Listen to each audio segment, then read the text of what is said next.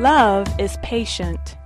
Patience is the ability to accept delays, problems, or suffering without becoming annoyed or anxious. Today, I commit to loving my spouse through their problems. I will seek to understand them instead of getting annoyed when they experience delays or setbacks in life.